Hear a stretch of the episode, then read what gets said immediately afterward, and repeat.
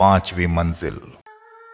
उत्तर Korea का वह रहस्यमय होटल जहां की पांचवी मंजिल पर है मौत का साया।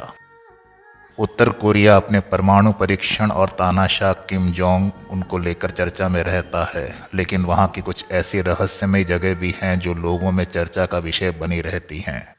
ऐसी एक जगह है उत्तर कोरिया की राजधानी प्योंगयांग का यांगाकडो होटल। यांगाकडो होटल एक सैंतालीस मंजिला पाँच सितारा होटल है। जितना मशहूर ये होटल अपनी सर्विस और खातिरदारी के लिए है, उतना ही मशहूर अपने रहस्यमय घटनाओं के लिए भी है। कहते हैं कि यांगाकडो होटल की पांचवी मंजिल पर मौत का साया है। उस मंजिल पर लोगों का जाना मना है, यहाँ तक कि होटल के लिफ्ट में भी पांचवी मंजिल का बटन गायब है। यांगाकडो होटल की पांचवी मंजिल को लेकर कई लोगों की अलग अलग धारणाएं हैं। किसी ने वहां की रहस्यमय घटनाओं को खुद भोगा है, तो कोई अब तक सुनी सुनाई बातों को ही आगे बढ़ा रहा है। साल दो हज़ार सोलह में उत्तर कोरिया के भ्रमण पर गए एक अमेरिकी छात्र के साथ जो हुआ, उसके बाद इस होटल की रहस्यमय घटनाएं और चर्चा में आ गई।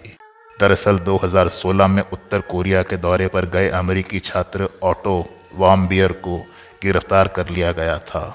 उन पर आरोप था कि उन्होंने होटल की पांचवी मंजिल से कोई पेंटिंग चुराई थी। बाद में उन्हें छोड़ दिया गया और वो अमेरिका वापस लौट आए, लेकिन उसके बाद उनकी हालत ख़राब होती गई। वो कोमा में चले गए और बाद में उनकी मौत हो गई।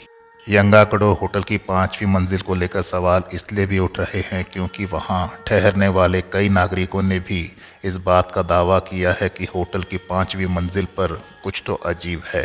एक अन्य अमेरिकी नागरिक कैलविन सन ने बताया कि जब वो उस होटल में रुके तो वहां का माहौल अजीब सा था।